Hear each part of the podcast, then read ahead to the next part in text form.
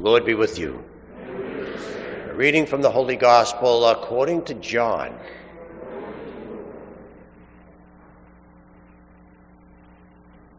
Since the Passover of the Jews was near, Jesus went up to Jerusalem. He found in the temple area those who sold oxen, sheep, and doves, as well as money changers seated there. He made a whip out of cords and drove them out of the temple area with the sheep and oxen, and spilled the coins of the money changers and overturned their tables. To those who sold doves, he said, Take these out of here and stop making my father's house a marketplace. The disciples recalled the words of Scripture Zeal for your house will consume me.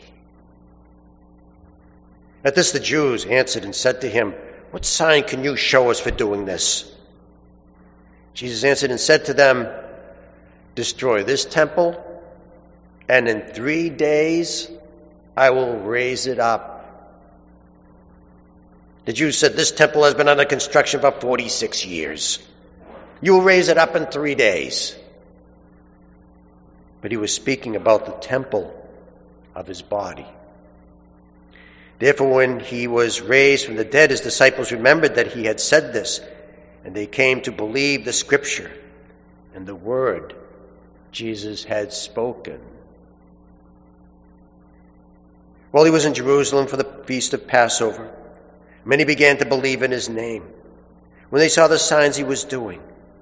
But Jesus would not trust himself to them because he knew them all. Did not need anyone to testify about human nature. He himself understood it well. The Gospel of the Lord. Praise to you, Lord Jesus Christ.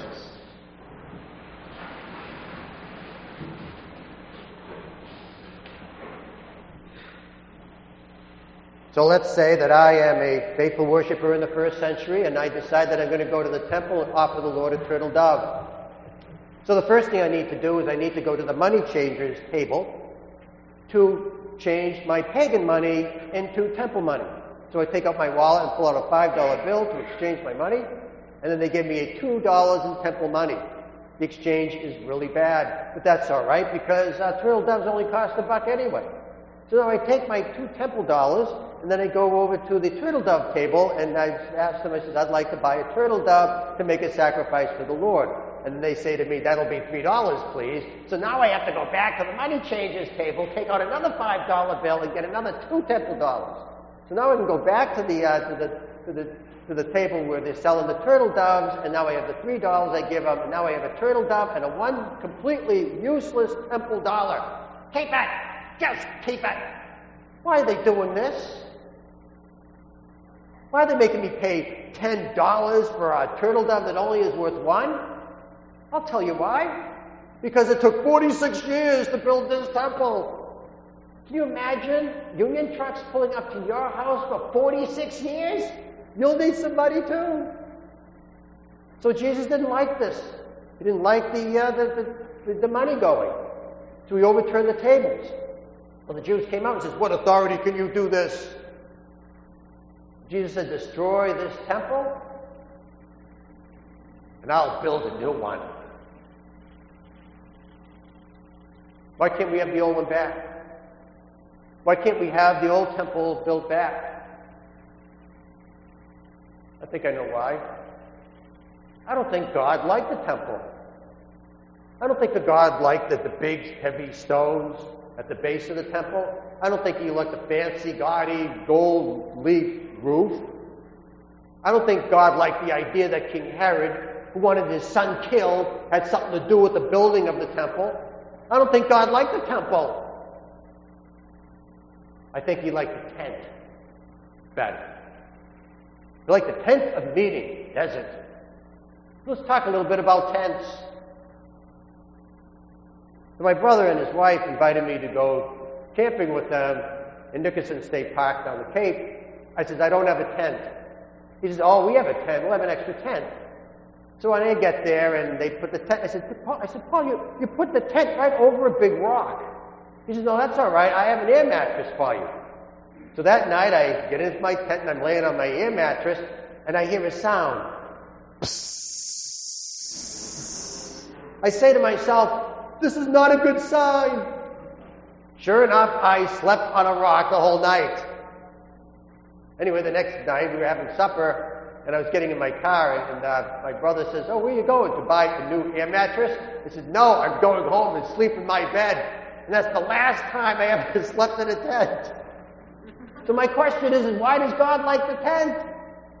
What does He want a tent? I'll tell you why. Portability. Portability is great. You can move them anywhere. And so wherever the people are, God can be with them because he can move the tent. Remember when the Israelites were in the desert there was no water? God wasn't in some fancy, gaudy temple in some city far away. He was right there. Right there. So he could help them. Remember when the Israelites were attacked by enemies? God wasn't in some way far off building. He was right there right there in the front lines to take a guess who won that battle. Remember the Israelites were trying to cross over the, the Jordan River, and the river was running too fast, they couldn't get over? God wasn't far away. He was right there because that tent can move, and he was right there, right at the edge of that river, and he stopped the flow of the water so that they could get across. God loved the tent because he's always right there when you need him. When I took a little sabbatical during the summer, I wanted to work with my father. I wanted to, you know, uh, hammer with him once, once more and do carpentry work with him. And I was joking with him one morning. I said, Dad, how come you're not like other CEOs? You know, you come in with a tie and sit in the air-conditioned office and order the material, and then go golfing with other CEOs in the afternoon. He said to me, remember the time that they delivered the, the, the lumber and after two-by-fours were all twisted? And they took all the twisted two by fours back and they brought really clean, fresh, straight two by fours? It's because I was here.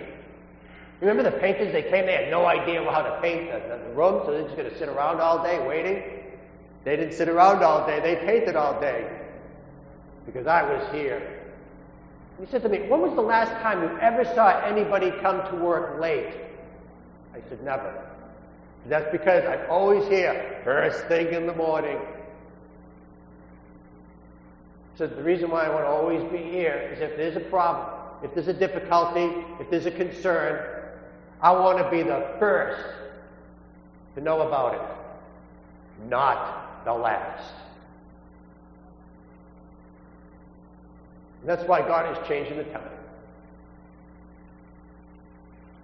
So he can be right there with us so if we have some great need that comes in our life, He's right there, right there to help us.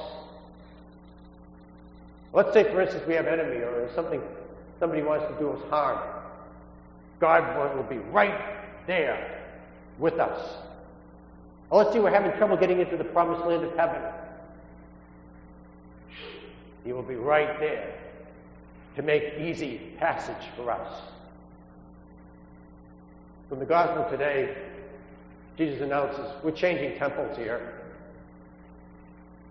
I need to be closer to you. So if you ever need God, He'll be there.